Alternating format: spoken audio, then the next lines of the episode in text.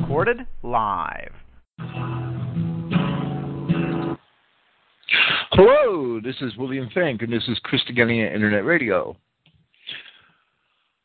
Today is Friday, October eighteenth, two thousand thirteen, and we will be presenting part twenty-two of our presentation on the Book of Acts, Acts chapter sixteen, part two. I have a few thoughts before I'd like to begin. Before I begin tonight, that I'd like to get out. Several white nationalists, one of them marginally Christian, the other one claims he's a Christian. I, I, I don't get it. They, they've been doing um, internet radio programs with Negroes. I don't get it. That, that's what Republicans do. White nationalists don't do those things, not real white nationalists. There have been about forty years of that in so-called white nationalist and Christian patriot circles, and it's gotten us absolutely nowhere, zero. Conciliation, appeasement, compromise, there are things that Republicans do. Real white Christians should have no room in their lives whatsoever for niggers. Let the niggers take care of themselves, at, at the most. We don't need to be to, to follow in the path of David Duke or, or, or mainstream Republicans. We don't need to conciliate niggers. We don't need to appease niggers. To a real Christian, niggers should be like the dog down the street. They don't exist. They don't matter. They're out of our picture until he comes to bite your kid, and, and, and then you do what you have to do to take care of him, to take care of that situation. We don't need to follow in the footsteps of all those who have erred before us in endeavors to be rational-looking, or, or to look intelligent, or to look, or, or to seek popularity. Compromise is not the answer. It's never been the answer. It's plainly spelled out in the Bible that we should never compromise. Make no covenants with them. That's what we're told. Never seek their peace. That's what we're told. They can just leave. They're non-entities. And not only blacks or Negroes or whatever you want to call them, but yellow people, and if you want to call them people, that, that's another issue. Squat monsters, that'll do it. Yellow aliens, brown aliens, green aliens, gray aliens, they should all be treated the same. They shouldn't be treated. They have no say. Well, we, we don't. Well, when do you ask your dog what your dog wants for dinner? Who does that? Or your cat? Since when did you go to your dog and say, Spot, what do you want for dinner tonight? You want the steak or do you want the Alpo again? We don't ask our pets what they want for dinner. We don't appease Negroes. We don't appease aliens. We just tell them where the door is. That's all we do. They're non-entities to us. I've been asked recently by a guy, I, I actually like the guy. I'm not going to mention his name. And um, he asked me to come on his program. I hadn't been on it in a while. And I, I had just um, chastised another so-called white nationalist for, for appearing on, on, on this program with a couple, with a couple of niggers. And I'm not going to be on, on, on any of those programs. I, I look at the list of, of guests he's had recently, and I see a Jew and a nigger. I don't want my name next to the names of a Jew and a nigger. No, I'm not going to do his program. It, it's unfortunate that it has to be that way. But white nationalists, but we shouldn't be Republicans. We're not Republicans. Join the Republican Party. You want to go appease niggers and, and, and Jews. It's not for us. What we, especially Christians, what we have a commandment, we in identity Christianity know damn well that we should be absolutely, totally separate from all of the aliens, we should separate ourselves. That that's the example that we have to set. Even if we can't, in in, in this um, diversified society in which we live, even if we have to deal with them from time to time, we only give to Caesar what is Caesar's, right? We do absolutely what we have to do to get by so that we could give to Yahweh what is Yahweh's. That's our, that's our duty.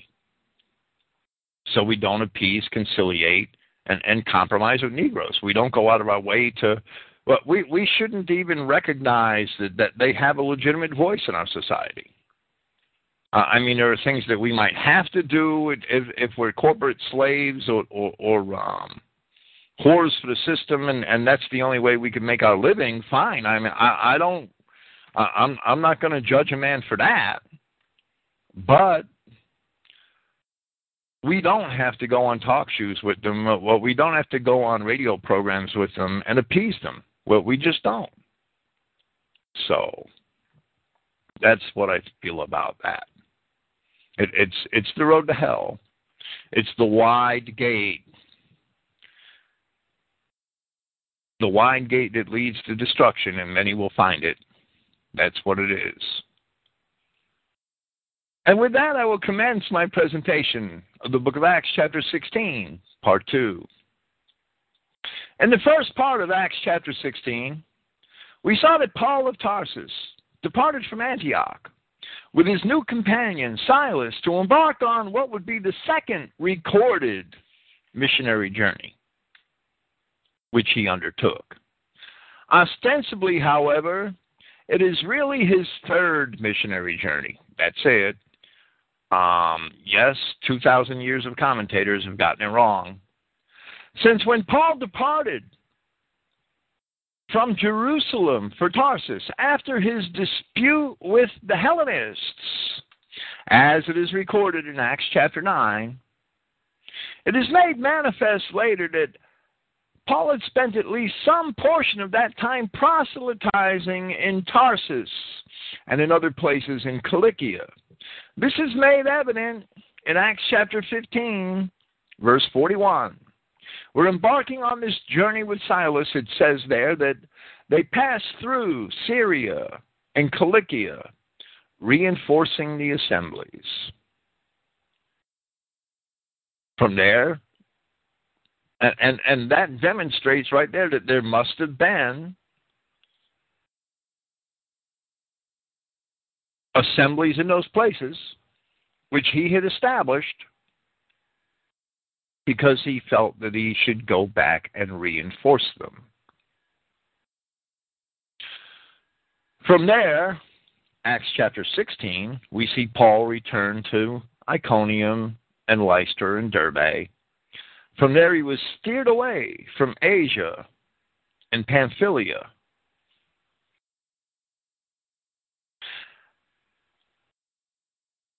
So that he would get on a boat and head to Macedonia, which is where he is now,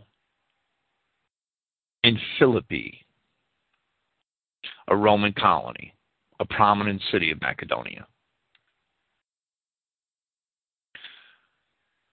He and Luke, on the Sabbath day, exit the gate of the city to the river where the Hebrews, where the Hebrew peoples, where the Judeans were accustomed to pray. There's one thing I missed in the close to my Acts chapter fifteen presentation, which I have to apologize for.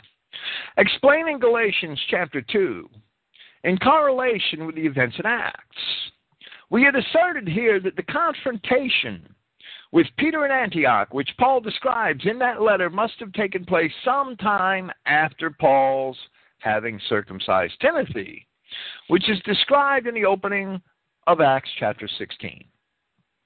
Doing that, we overlook the fact that Paul did indeed visit Antioch in Syria on one more occasion. And, and what I did was, when, when I was researching that, uh, I had um, seen Antioch in company with Galatia and Phrygia and automatically assumed it was Pisidian Antioch. And when I reread it researching this program, I under, I realized that it wasn't. It was Antioch in Syria. So I missed. I, I missed this last visit of Paul's to Antioch. It, it's only one line. It's easy to forget. It's nothing to remember in, in Scripture. Believe me, when you when you've read it, well, when when you've read it a a, a dozen times. the the um, Paul visited Antioch in Syria on one more occasion, of which nothing is recorded in the Book of Acts except the brief mention of Paul's visit there. And it's in Acts chapter eighteen, where upon Paul's having made arrangements to sail from Syria, or, or to sail to Syria, and departing from Ephesus,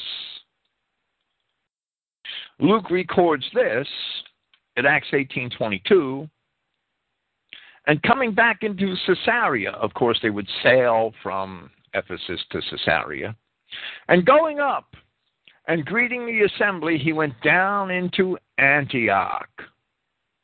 And spending some time, he departed, passing through successively the land of Galatia and Phrygia, confirming all of the students. So that's a long that that's a long um, journey by land from Antioch in Syria, across two-thirds of Anatolia, perhaps, into Galatia and Phrygia, confirming all of the students. That visit to Antioch, I would assert, is where Paul must have confronted Peter. It may be, and this is conjecture, it may be that because of the division among the apostles, Luke never recorded anything that had transpired during that later visit to Antioch. There's, it says Paul spent some time there, and that's it. That's all it says. But in Acts eighteen, chapter twenty-two, where he's recorded as visiting Antioch, that must be where he confronted Peter and where he talks about having observed the hypocrisy of Barnabas and, and some of the other apostles. There's no other occasion where that could have happened. And I'm sure we'll talk about that more at When we when we present Acts chapter eighteen. With that, we will proceed with Acts chapter sixteen and verse fourteen.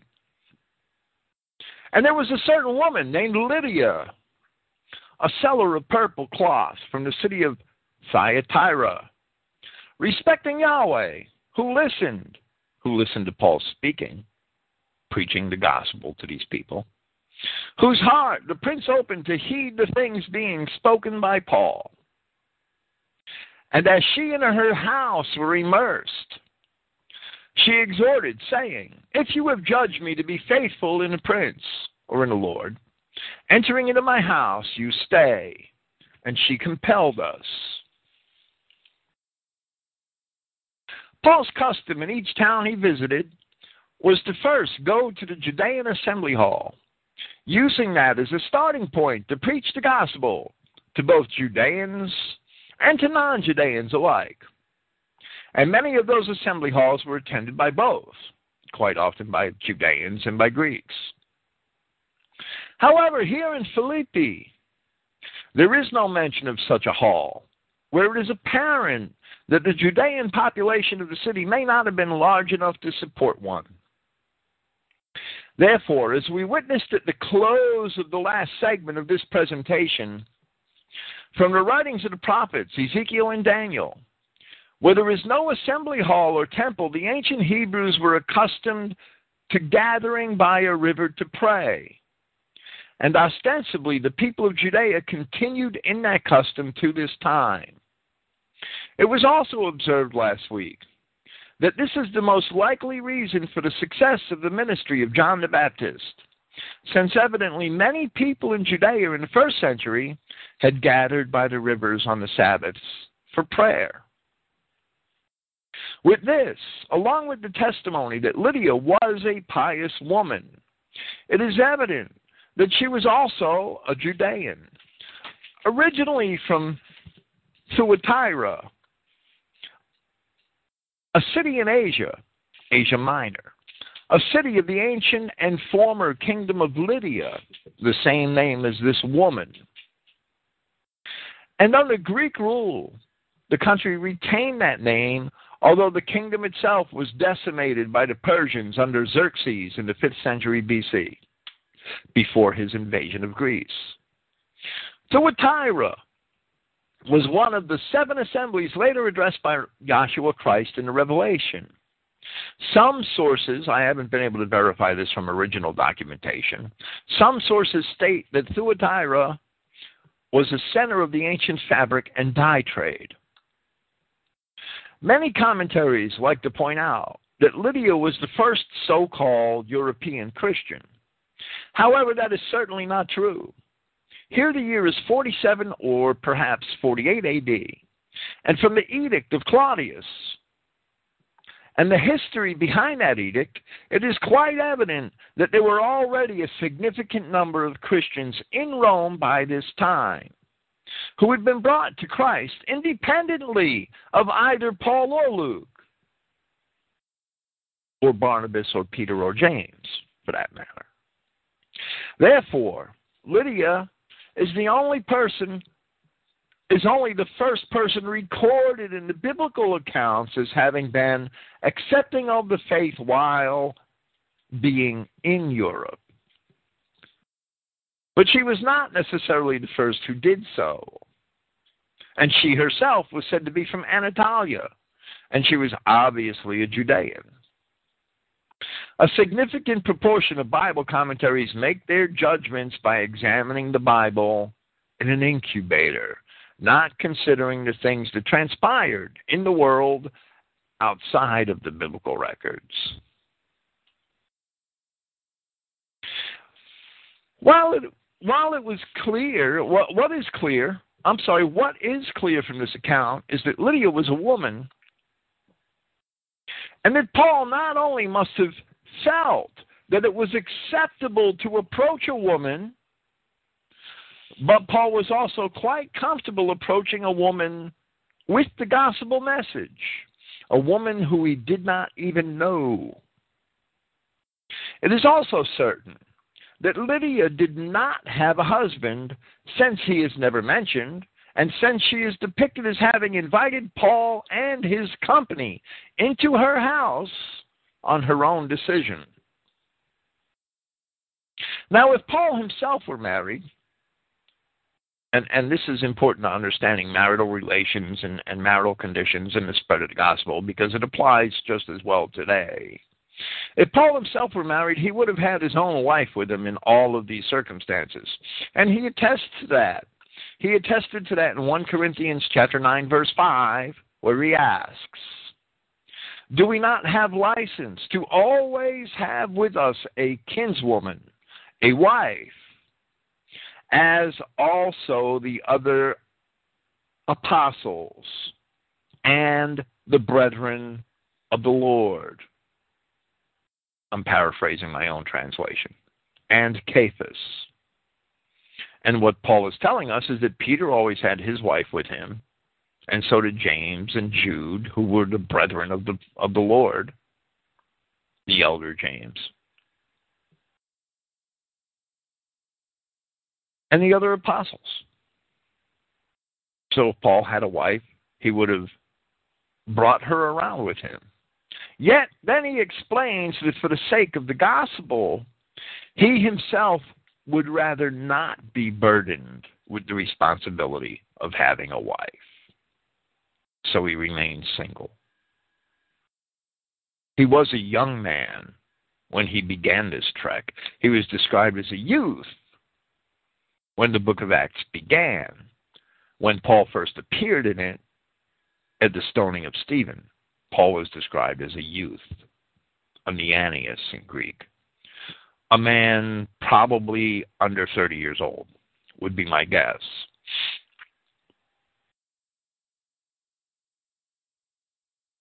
That Paul treated women equally with men in the transmission of the gospel message, that's not to say they had the same station in society, but equally with men in the transmission of the gospel message is fully evident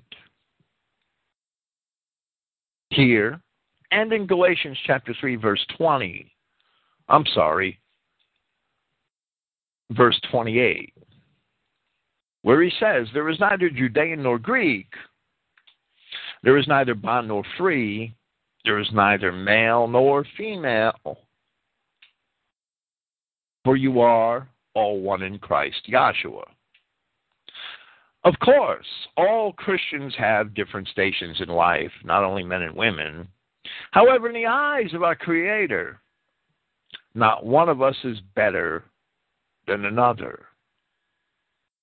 And while women could not speak in the assembly nor be teachers of men, they still served the assemblies in other capacities which were just as valuable. They were called diakonoi, diaconus is a minister, servant. A, a servant should always be the way that term's understood. They were messengers. They were fellow workers. Lydia also owned a business as a seller of purple. This meant that she sold purple cloth and purple dye, which had limited use in Rome. The use of clothing, what one wore or what one was permitted to wear in public, the Negroes would hate this, was heavily regulated in the Roman Empire by both law and custom. You just couldn't put on loud clothes and walk the streets in public. Oh, no, you'd be pulled over real quick. Kings, Roman magistrates, and priests, the Roman pagan priests, used purple in their garments. Children of the Roman upper class wore togas with broad purple borders. So did magistrates. Now, ostensibly, there could have been other household or decorative uses for such cloth, aside from clothing. Among the ancient Greek city-states, it would have been quite improper for Paul to approach these women. It would have also been impossible for Lydia to have had a business and a household of her own. In ancient Greece, women, in ancient Athens in particular, women could not make property transactions of any significant value. I believe the limit was a bushel at one time. And they could only come to own property in very limited circumstances, since women did not normally inherit property. Only sons did. Sons and, and brothers of the deceased. Women could only inherit property in ancient Greece from their own brothers, but not from their husbands and not from their fathers. Women did not normally inherit property, and they themselves were treated as property. However, Rome had a much more liberal attitude towards women regarding participation in business, business ownership, and property rights. And Rome even had a much more liberal attitude towards women in property rights and divorce cases. In Rome, women could own property and hold it separately from that of her husband. Evidently, Lydia had no problem trading in the empire and having her own business. That Lydia and her house were immersed does not mean that a water baptism ritual was conducted.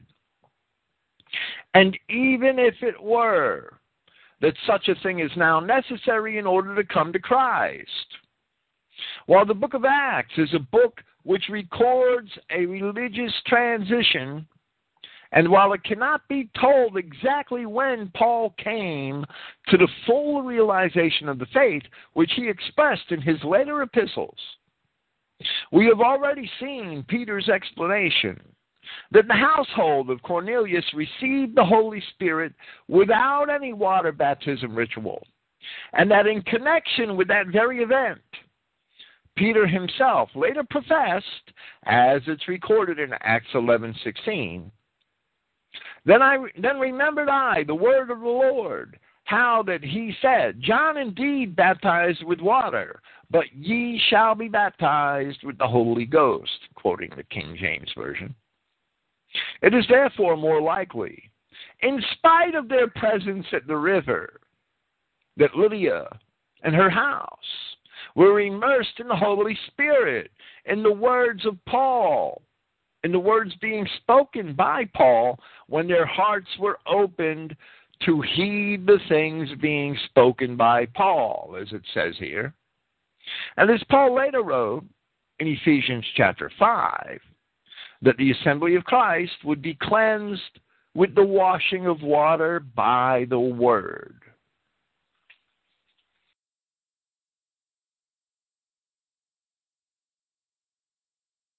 Verse sixteen. And it came to pass, upon our going to the prayer, a certain slave girl, having a spirit of a python, met with us, who it, who produced much business for her masters by divining. I have a few long his, long historical divergences tonight, and this is one of them, or, or maybe the second. The Codex Bezae has that her her masters produced much business for her masters because of this divining. Sorcery is a racket, perhaps as old as prostitution. And prostitution was also a lucrative business for the pagan temples of antiquity. So I'm sure the slave girl probably became a whore because she couldn't divine anymore after Paul threw the devil out of her, the demon. Where the King James Version here in this in, in this verse of Acts sixteen sixteen has the word divination. The girl had a spirit of divination. The Greek word is python, or python properly. Python, it's the word which we get the word python from in English, in reference to the snake, right? And therefore here I've left the word simply transliterated as python, because when I made my translation I did not want to lose the connection to the mythological serpent Python, which both the choice of words in the text of Luke here, as well as the traditions of the Greeks, the use of this word had directly connected these powers of divination to the to the idol, the, the so-called god of the Greeks, called Apollo. In Greek legend, Greek legend a thousand years old at, at Paul's time, at least. In Greek legend, Apollo slew the python, which guarded, which guarded Delphi, which was described, this python was described alternatively as either a serpent or a dragon. And when Apollo slew the python, he had gained control of the powers of divination, which were associated with the temple With, with the place at, at Delphi. The place where Delphi was located was then called Pytho, after the python, right? Which was thereafter considered to be the home of Apollo. The priestess of Apollo at Delphi was called the Pythoness, whose oracles were believed to reveal future events.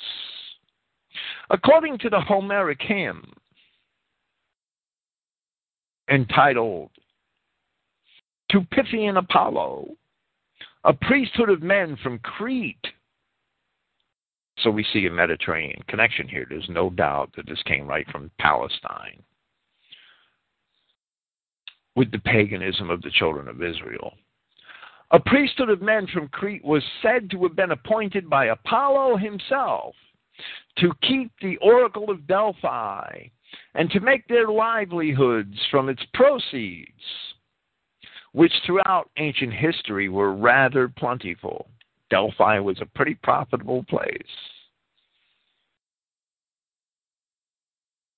Delphi was the most important of all such oracles, and there were others. Delphi was the most important oracle in the ancient Greek world. An eternal flame was kept in its temple, where there was a crevice in the earth from which a gas was emitted. And one thing I didn't write into my notes was that legend had it that the gas was actually the fumes of the rotting snake. All of the Greek cities traditionally received and burned a flame, which was acquired from the so-called eternal flame at Delphi. Breathing the gas supposedly gave the Pythoness her powers of divination.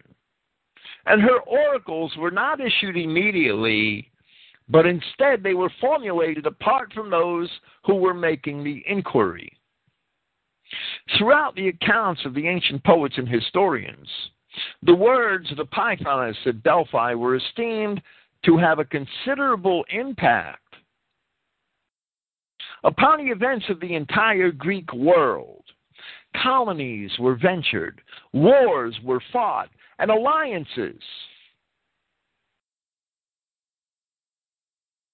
between nations and kings were made or broken by the results of inquiries to the oracle. Imagine the political power that the priesthood of Delphi had in their control of the words which the Pythoness issued. And great men from around the Greek world, for many centuries, possibly more than fifteen centuries, kings and other notable men consulted with the oracle in reference to their endeavors. They wouldn't do anything unless they sent a messenger, a messenger to the oracle at Delphi with the, with the question of, of whether or not they should fight a war or whether or not they should form a, a, a colonial venture and, and make a colony overseas on one of the islands in Italy, in, in Egypt. They would ask the Pythoness. They would send to Delphi. They also brought gifts and made additional tithes to the oracle when they were successful. However, the ambiguity of the Pythoness's oracles led the Greeks to refer to, to Apollo as Holoxius, or the ambiguous one. Of course, the, the place was, Delphi was also considered by the Greeks to be the center or the navel of the earth. Many other legends and myths were therefore associated with the place, and many other attributes and legends were associated with Apollo. The word Python appears only here in the New Testament. The verb mantuomahi means to divine, or to prophecy, or to presage. And that word also appears only here in the New Testament. This type of divination, called mantia in Greek, and that's the word which is used for it throughout the Septuagint, this type of divination was forbidden in Israel. In contrast, another word, prophetes, prophet, was used related to biblical prophecy all throughout the Old Testament. Now, there were false prophets, but mantia referred strictly to the type of divination which we would call sorcery, and it was absolutely forbidden. The site of the Oracle of Delphi and its temple were finally destroyed circa three ninety A D in the name of Christianity, by the order of the emperors Theodosius the First and his son and co-ruler Arcadius, in an ongoing campaign against paganism. Even in its best light, Christians should view this type of sorcery as demonic activity, and ascribe no true legitimacy to any of it. Verse seventeen. She, following after Paul, the girl possessed by the demon, the demon of the python, she, following after Paul and us, cried out, saying, "These men are servants of Yahweh the highest, who declare to you the way of salvation." Some manuscripts have "who declare to us." The last phrase of this text may have been, "who declare to you a way of salvation," since the definite article does not appear in Greek. In context, I believe the difference is immaterial in this instance. Some commentators do elaborate upon it. Verse eighteen, "And this she did for many days. Then Paul, being quite troubled and turning to the Spirit, said, I order you, in the name of Yahshua Christ, to depart from her. And it departed at that same moment."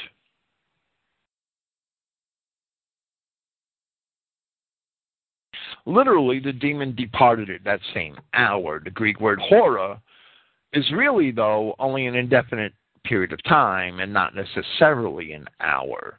The Codex Bezae has a different Greek word. It says, "and immediately it departed."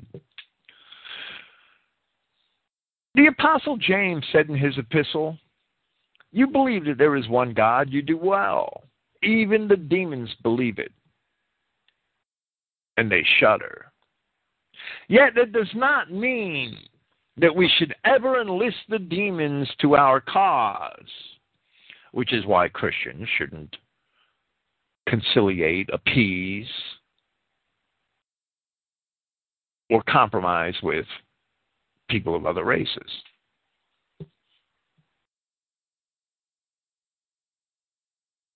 From this instance here, Christians must derive an important lesson: that Christ does not need the help of demons, even if those demons, as this one was, even if those demons agree to the truth. And knowing this, identity Christians should indeed reject the likes of out-of-the-closet Jews and other aliens who only appear to have turned against evil. Joseph November, Nathaniel Kapner, James Manning, Bobby Fischer, Jeff Rentz, Harold Rosenthal, or the host of others who pretend to stand against Satan when in fact they too are little but demons fulfilling an antichrist agenda in one manner or another.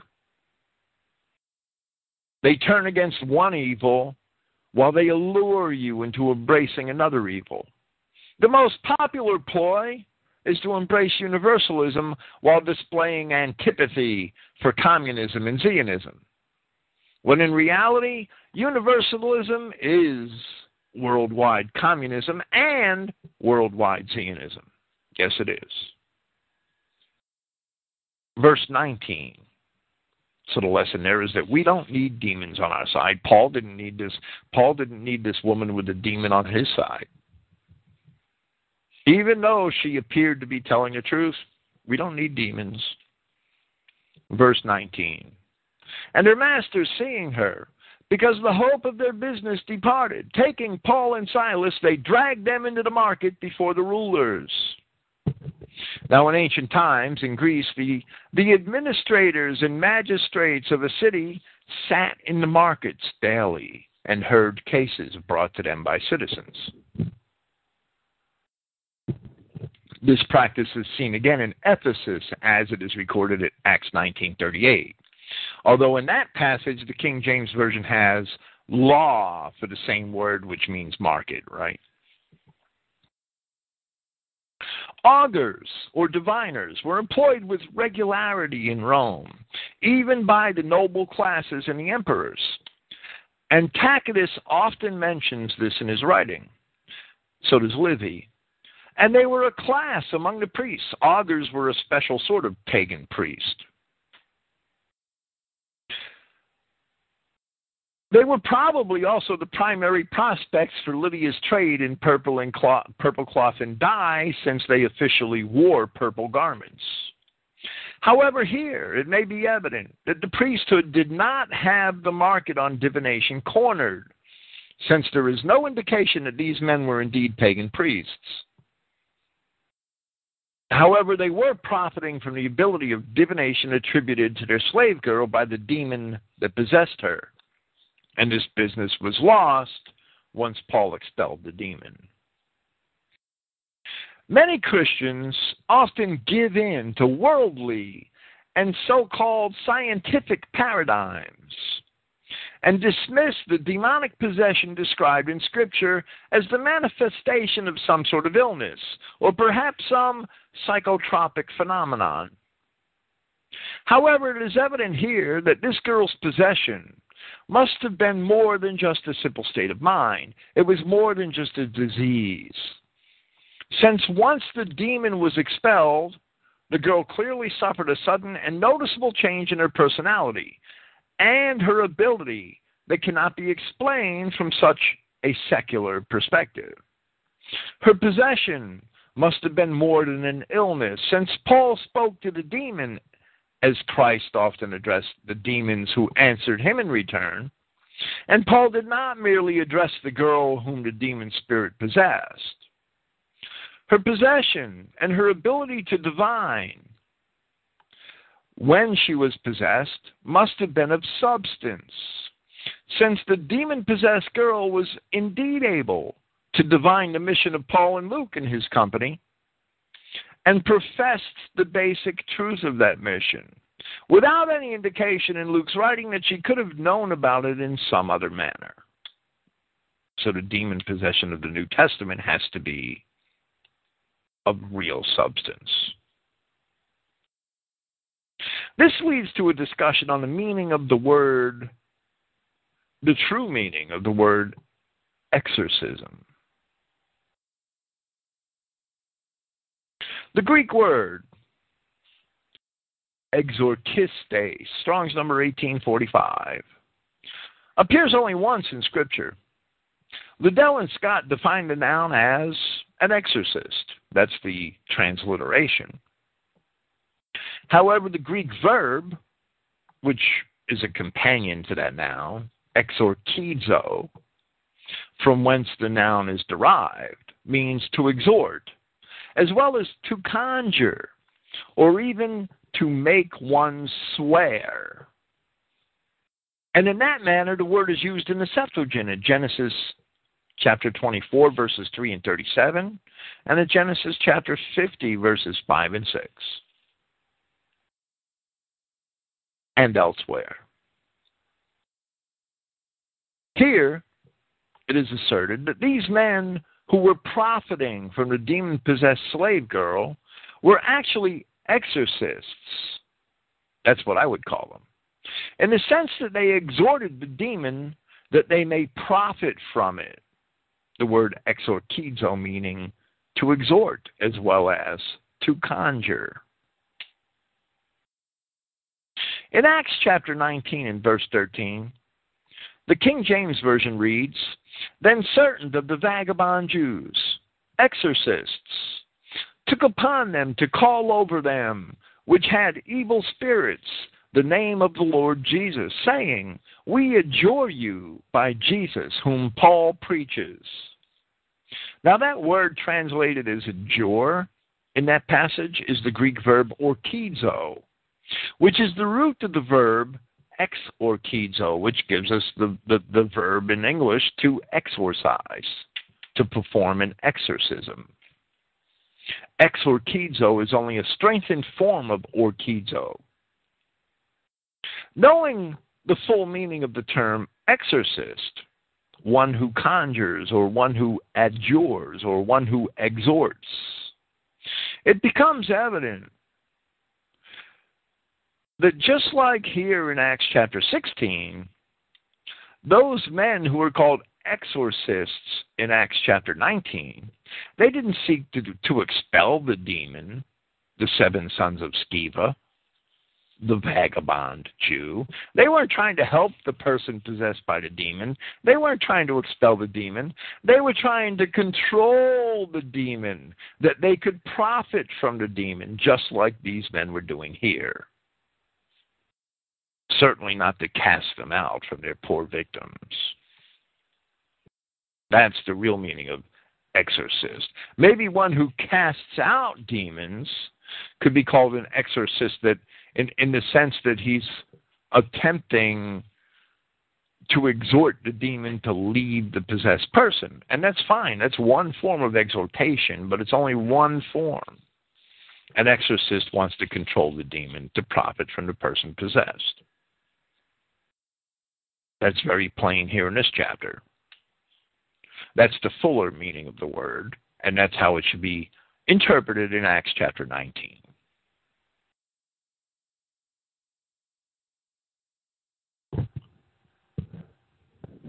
Verse twenty of Acts sixteen. And bringing them to the chief magistrates, they said, "These men agitate our city, being Judeans, and they declare customs which are not lawful for us to receive nor to do, being Romans." And, and this is a very important passage to me, and we're going to spend a little time on it. First, that word, the Greek word strategos, is commonly a general. Here it's a chief magistrate. And the chief magistrates in certain Greek cities were called strategoi, or generals, right? Liddell and Scott explain that in their lexicon. So it's chief magistrate here. Here the men declare that, being Romans, it is not lawful for them to adopt the religious customs being declared by Paul and his companions. All this is, to me, it's important both in understanding the context of the book of Acts and, and the challenges the apostles had, and, and even more important on a grander scale, the challenge that Christianity had to overcome in pagan Rome, and why it was so easy for the Jew to entice the Romans to persecute Christians, which they did right from the beginning. I mean, we don't see it in history books. A lot of the modern commentaries tell you that the first persecutions happened in the time of Nero. That's simply not true. When we get to Paul's first letter to the Corinthians, it'll be demonstrated that the persecutions of Christians began as early as the days of Claudius. Actually, Stephen, actually Christ was the first Christian persecuted, right? I'm sorry. But but Stephen was the first martyr, and, and that was in the days of when, when Tiberius was still the emperor. But the, the, the first serious widespread persecutions of Christians, it'll be demonstrated in, in First Corinthians chapter seven, I believe, began in the days of Claudius, not in the days of Nero. And, and mainstream commentaries, they gloss over that, or, or or they just don't know any better. And and that's more like, if they're reading the King James Version, that they don't know any better. If they're reading the Greek, they should know better. These men declared that, being Romans, it is not lawful for them to adopt the religious customs being declared by Paul and his companions. Religion was regulated in Rome both by law and tradition. There were strong ties between Roman civil and social life and their pagan religious beliefs. In Rome, in ancient Rome, every head of household embodied the genius spirit of his ancestors and was therefore granted cult status, vows of loyalty, and even worship were granted to him, and oaths were sworn on his name by both family members and slaves, household slaves. Dead ancestors became the family gods of the afterlife or underworld. However, this was all within the scope of private family life, extended only as far as the limits of each household or estate. It was part of the glue that kept extended families together, In the Roman Republic, along with the pagan Roman pantheon, the legendary founders Romulus and Aeneas were publicly worshipped as gods. And that was like a larger scale of the same family-level religion which the Romans practiced. Later, and as it is evident in the writings of the poet Virgil, most especially, Julius Caesar was said to be descended from Aeneas and from the goddess Venus in order to strengthen his claim to divinity.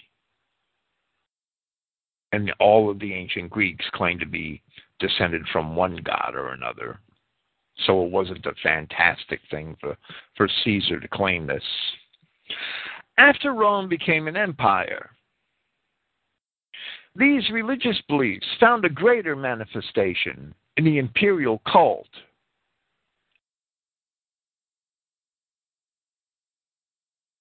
The Roman cult of emperor worship was instituted in the time of Julius Caesar, who was worshipped as a god even while he lived.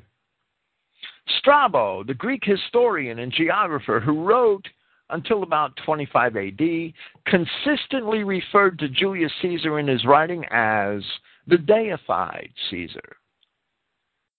Octavian, or Augustus Caesar, he's popularly known as. He'll be called Octavian here.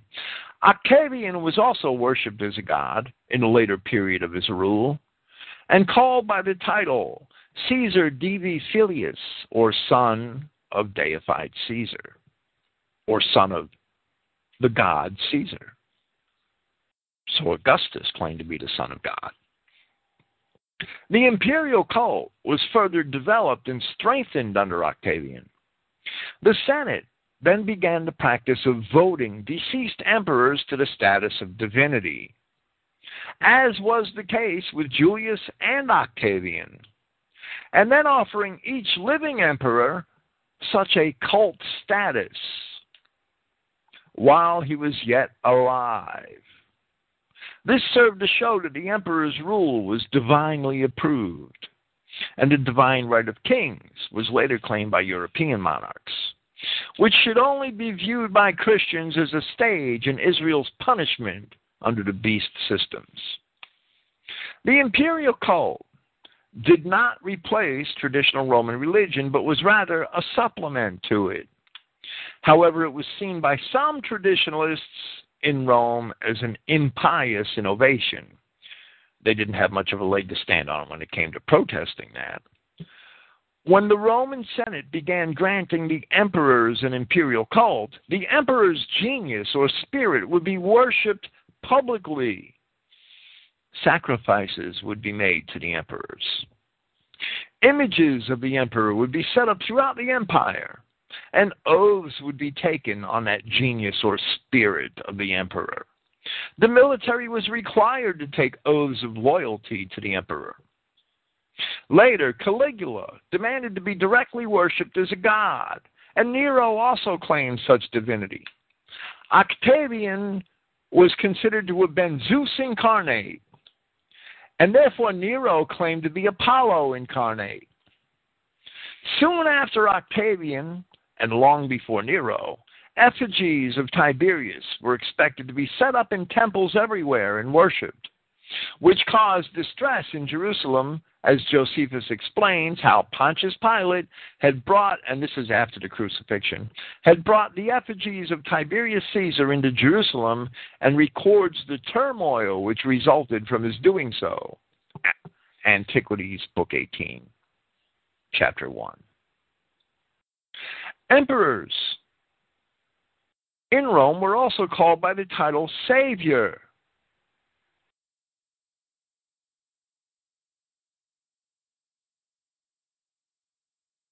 Which was also a title popularly used by the Roman people in reference to victorious generals or other benefactors. Seneca, Nero's tutor, is said to have called him the long-awaited savior of the world. Later, towards the end of the first century, Domitian adopted the title Lord and God. And as a test of loyalty, he commanded people to address him in that manner, according to Suetonius, Lives of the Caesars, Book eight. At the time of these events here in Acts, Claudius was the emperor, and while Claudius actually resisted the Senate's appointment of an imperial cult for himself, he nevertheless participated in the veneration and worship of his dead predecessors. Claudius had the wife of Octavian elected to divine status by the Senate long after her death. I believe it was thirteen years after her death. Claudius also accepted the cognomen of Caesar and the title Pater Patriae, or Father of the Fatherland, a title which Octavian himself also once held. With all of this, it may become evident as to why the acceptance of Christianity was unlawful and even considered to be treasonous for a Roman. Seeing the God of the Scripture as the eternal Father and admitting his Son, Yahshua Christ, to be both God and Savior is to deny these titles to the emperor, and is also a denial of the traditional Roman gods. Yet the emperors were accustomed to being seen as God and Savior in order to maintain their tyranny over the peoples of an ethnically diverse empire. For this reason, there were temples to the emperors, and their images were set up all over the empire. There was a temple to Claudius in Britain, even though he rejected the divinity cult for himself as he lived. Yet Christianity precluded such practices as the worship of men. For these reasons alone, it was inevitable that Paul would fail in his trial to persuade Nero, and for Christians to be persecuted by the Roman state.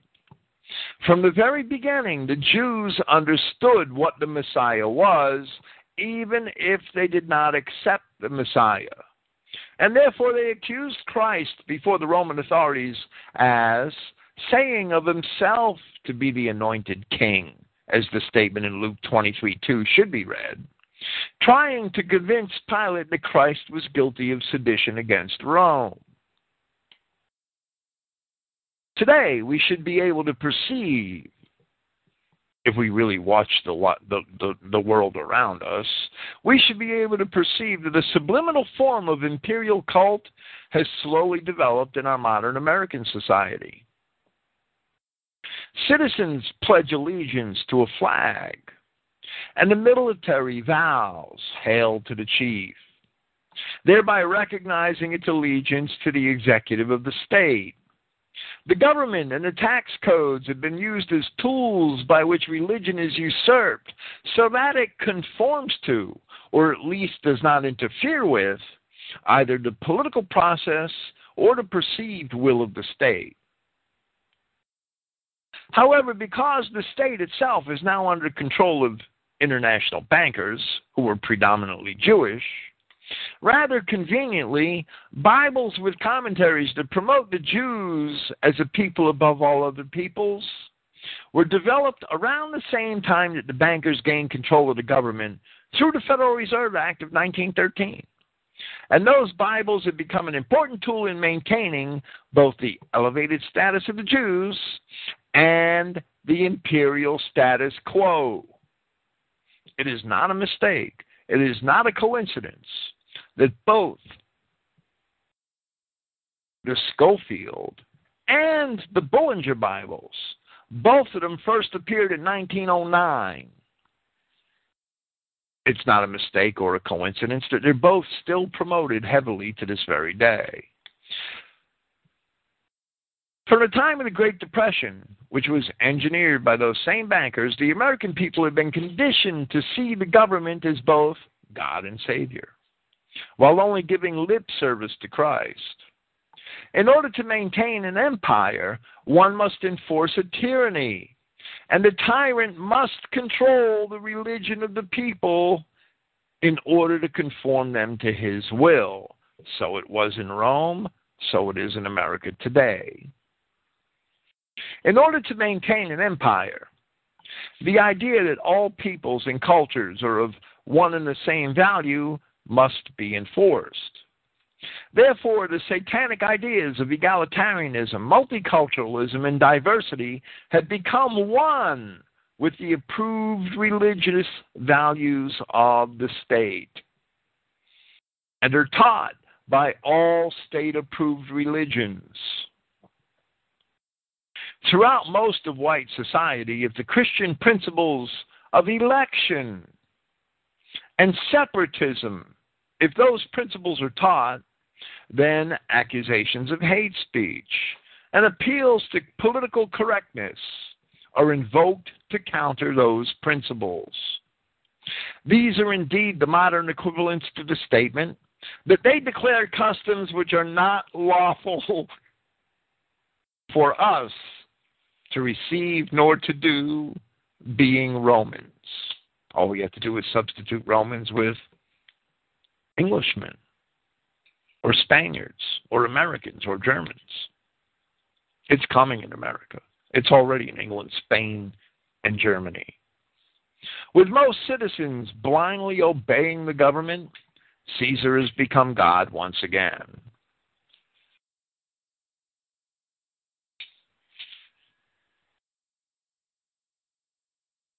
We're right where we ended up two thousand years ago, if we want to practice real Christianity. Verse twenty-two, and the crowd stood up against them. Excuse me. And the crowd stood up against them. And the Codex Bezae adds, crying out. And the chief magistrates, tearing off their garments, commanded them to be beaten. And laying upon them many blows, they cast them into prison, ordering the jailer to keep them securely, who, receiving such an order, cast them into the inner cell and secured their feet in stocks. The magistrates tore off the garments of Paul and Silas, in case anyone is confused by the ambiguity of the pronoun. Just as a translation note, the Greek word phulake here is generally a prison, and it is in verse twenty-three, but it's a cell.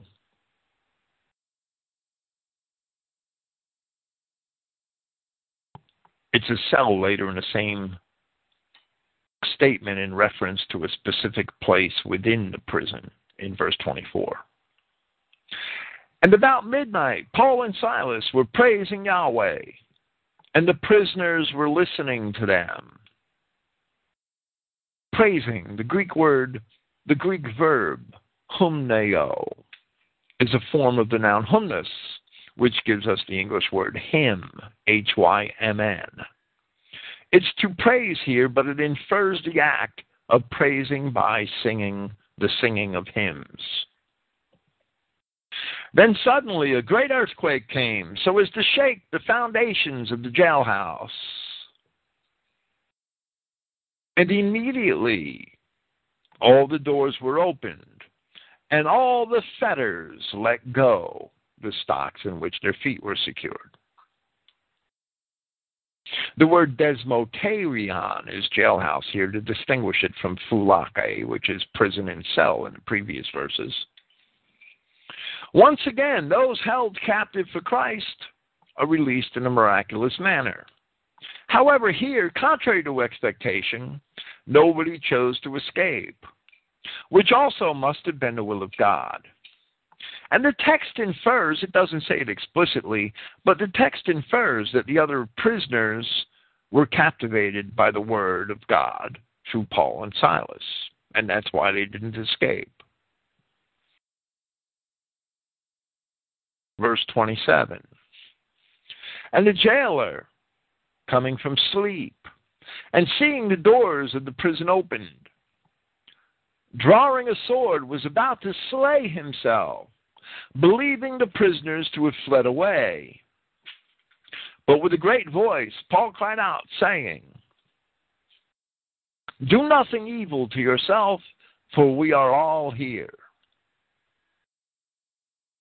Now the words in Paul's exclamation seem to be prophetic, because since the jailer, and we will see that in the next passage, since the jailer required a light to see, it is unlikely that Paul, who had very poor eyesight, could have seen the jailer and his intentions when he drew the sword. In Acts chapter twelve, verse nineteen, we see Herod treat of the guards who, in his perception, in his perception, had allowed Peter to escape. In that passage, it is said that Herod, examining the guards, commanded them to be taken away. However, the Greek word for taken away, which is the way I translated it in the Christogenea New Testament, may have been rendered metaphorically as put to death, as the King James has it in that passage. Here, with the intent of the jailer being to commit suicide, as he imagined the prisoners to have escaped, we may see an indication that the jailer did indeed fear a punishment of death in such an event, even though it is obvious that the circumstances were beyond his control. The jailer couldn't prevent an earthquake. Verse twenty-nine, and requesting a light, he burst in, and coming, trembling, fell before the feet of Paul and Silas. I'm sorry, fell before Paul and Silas.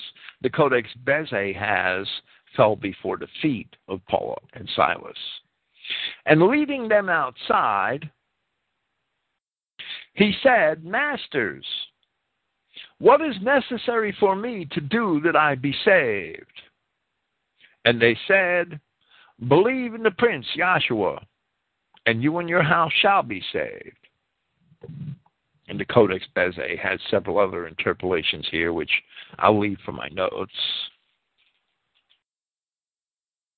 It should be apparent that more was said to the jailer, but Luke only recorded the jailer's conclusion. Otherwise, no context is provided in explaining the jailer, which would explain the jailer's inquiry. Verse thirty-two, and they spoke to him the word of the prince with all those in his house. And some codices, the better ones, Sinaiticus and Vaticanus, actually have the word of God. Verse thirty-three, and taking them at that hour of the night, he washed their wounds. Literally, that's he washed from the blows, the blows which they received. And he and all those of his house were immersed immediately. And there are also several differences among the manuscripts here. Some manuscripts have he and his whole house. Some have he and all his house.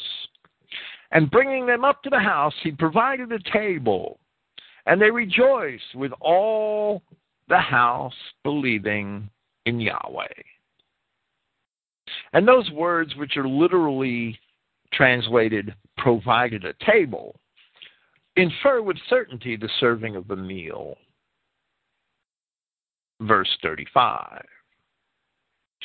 Then day coming, the chief magistrates sent to the bailiffs, saying, release those men. The Codex Bezae, it has a lot of interpolations in this chapter, which I haven't read. They'll be in my notes for the most part. The Codex Bezae has verse thirty-five to read. Then day coming, the chief magistrates gathered in one place in the market, and remembering the earthquake, becoming fearful, then they sent to the bailiffs, saying, release those men who you received yesterday. And, of course, they, I would treat them as interpolations, but the Codex Bezae's interpolations, some of them are off the wall, but most of them just seem to want to clarify the story, attempting to perhaps enrich the descriptions of Luke's very plain and simple and concise Greek. The word bailiff, the Greek word rabdukas, is literally one who carries a rod or staff of office. And in Rome, it was a magistrate's attendant of the lictors who carried the fasces. And therefore, it's bailiff here. That word, that Roman word, that Latin word lictor, is an attendant and bodyguard of a magistrate, which is equivalent to a bailiff in our system. I believe it's sergeant in the King James Version. Verse thirty-six, and the jailer announced those words to Paul, that the chief magistrate sent in order that you be released. So now departing, you go in peace. And Paul said to them, flaying us in public, being uncondemned Roman men, they cast us into prison, and now secretly they would cast us out? Indeed not. Rather, coming, they themselves must lead us out. Now, this is this is interesting, because this will be the first of, of several times this happens to Paul. In the Roman Empire, only men who were Roman citizens and free men had the right to wear a toga in public. And that would have identified Paul as a free Roman citizen. Evidently, neither Paul nor Silas, because Silas was also a Roman, neither of these men exercised that right, even though they fully had it. Now, non-citizens and slaves were treated quite differently, and they weren't allowed to wear togas. It was unlawful to punish free Roman citizens without due process. And this is what happened to Paul here. He was thrown in jail and punished, being a free Roman citizen without due process. If he'd have, if he'd have chosen to wear a toga, then everybody he encountered would have understood that he was a free Roman citizen. It's obvious that he chose not to wear a toga. It's obvious that he probably dressed as the common classes dressed or as the Judeans dressed. Or otherwise he would have been recognized as a free Roman citizen, which he was. This is an issue again upon Paul's arrest by the Roman commander in Acts chapter twenty-two, where Paul is about to be beaten by the centurion, and he professes that he's a he, he's a Roman citizen, and the beating couldn't be conducted. It's unlikely, in my opinion, that here Paul made this insistence to be freed by the magistrates themselves simply because his feelings as a Roman citizen were injured. Perhaps here, perhaps Paul uses this as an opportunity to once again exhort the leaders of the city. However, in any event, Luke did not record any explicit reason or any exchange between Paul and the leaders. Verse thirty-eight. Then the bailiffs announced these words to the chief magistrates, and they were afraid, hearing that they are Romans. And coming, they summoned them, and leading them out, asked them to depart from the city. And departing from the prison, they went to Lydia, meaning the woman, and seeing the brethren, encouraged them, and they departed. I'm going to read two verses from the Codex Bezae, just as another example of its many interpolations. The Codex Bezae, the King James doesn't follow it very often. It does sometimes. But the Codex Bezae was the only major ancient codex that was that would have been available to the King James translators.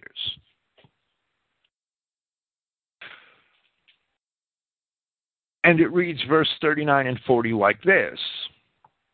And arriving at the prison with many friends, they summoned them to come out, saying, we were ignorant of the things against you, seeing that you were righteous men, and bringing them out, exhorted them, saying, Depart from this city, lest those shouting against you return to us. And departing from the prison, they went to Lydia, and seeing the brethren, related as much as the prince did for them, encouraging them, and they departed. Now, from the opening text, the verse, the, the opening verses of chapter seventeen, it is clear that from this point, Paul and Silas departed from Philippi, where Lydia lived, to go to Thessalonica. It is also evident that Luke was not jailed along with Paul and Silas, but rather recorded the account as having received it from them later. It is further evident that Luke stays with Lydia. He does not accompany Paul on his further trip through Macedonia, or from there on to Athens and Corinth. Luke must therefore also have received those accounts later on, adding them to his records. Luke does not write from this point, he does not write in the first person again until Acts chapter twenty at verse six, where he is among others who are sailing from Philippi to meet Paul and his company in the Troad. The time covered by Acts chapters eighteen and nineteen alone is a period of at least three and a half years, where Paul is recorded as having spent two years in Corinth and a year and a half in Ephesus. It is not likely that Luke spent all of that time in Philippi, but his own travels are not recorded unless Paul was involved. So it cannot be told how much of this time he may have actually spent with Paul, or how long he did stay in Philippi without him. Luke is not mentioned in Paul's company in any of those epistles which Paul wrote while he was free. And we will be exhibiting the likely times when Paul wrote many of his epistles as we complete our presentation of the Book of Acts.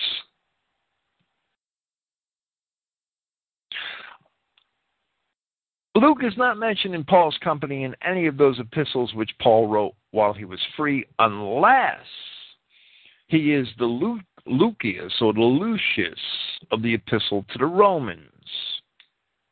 Now, the epistle to the Romans was most likely written from Cancria, which is near Corinth, where Paul is recorded as having stopped in Acts eighteen eighteen.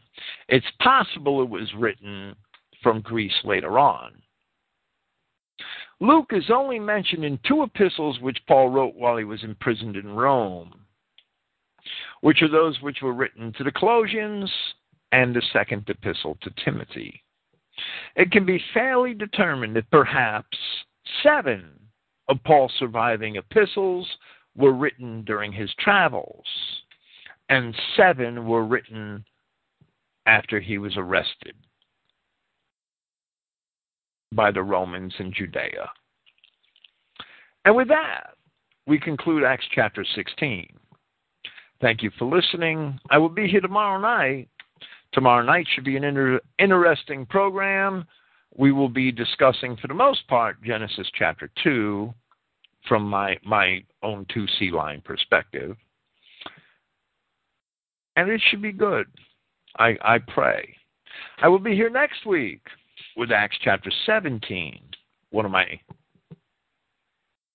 one of my own favorite chapters of Acts. Thank you for listening. Praise Yahweh, the God of Israel, and good night.